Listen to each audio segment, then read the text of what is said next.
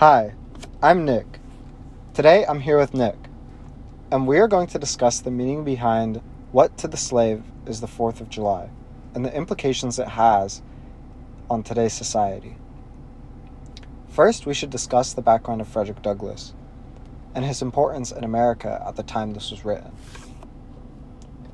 Douglass was born in 1817 as a slave in America.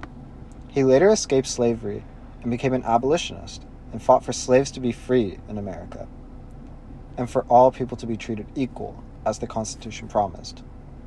He became famous because of his status as an educated black man and his ability to read and write proficiently in his adult years. Because of his uh, involvement in the abolitionist movement and his ability to read and write, he became a prominent figure in the group.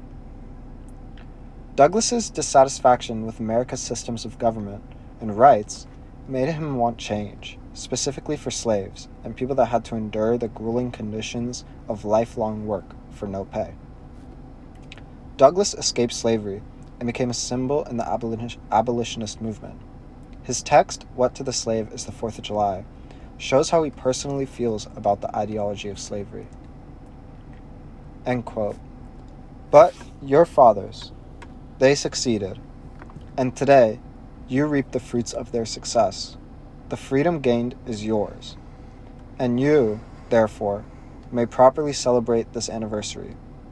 Here, Douglass is trying to describe the disconnect in American society and how free people reap the fruits of the founding fathers' success. But he doesn't. I think it's really interesting how Douglass presents this dilemma to the American people who are listening and speaking uh, who are listening to him speak about this because he is directly presenting the problem to the audience as something they are a part of. It allows the reader and listener to create a connection with the text, especially because it's connection to the holiday of America. And the people of the time are very full of pride. But Douglass is instead contradicting the idea of American pride and American freedom. By exposing these, the massive ideas regarding slavery, we have certainly moved on as a country in terms of slavery. And pure racism, pure racism that enveloped American mindsets and laws in the late 19th to 20 to mid 20th centuries. But America's breath still reeks of racist ideologies, specifically from groups of people that still want to hold on to the horrid standards to set in American early times. In 1972, the Equal Rights Act was signed in America and put America into a political uproar. The Civil Rights Act was a major turning point in United States history and helped develop the country into a more accepting place.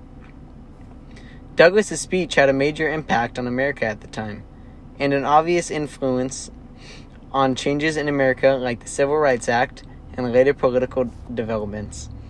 Although the state's lay now law now is that everyone in America is treated free, the minds of some not so smart people did horrific acts it's it is important in today's America that the land of the free, everyone is treated the same, no matter who they are, just like the people that fought for the rights here wanted.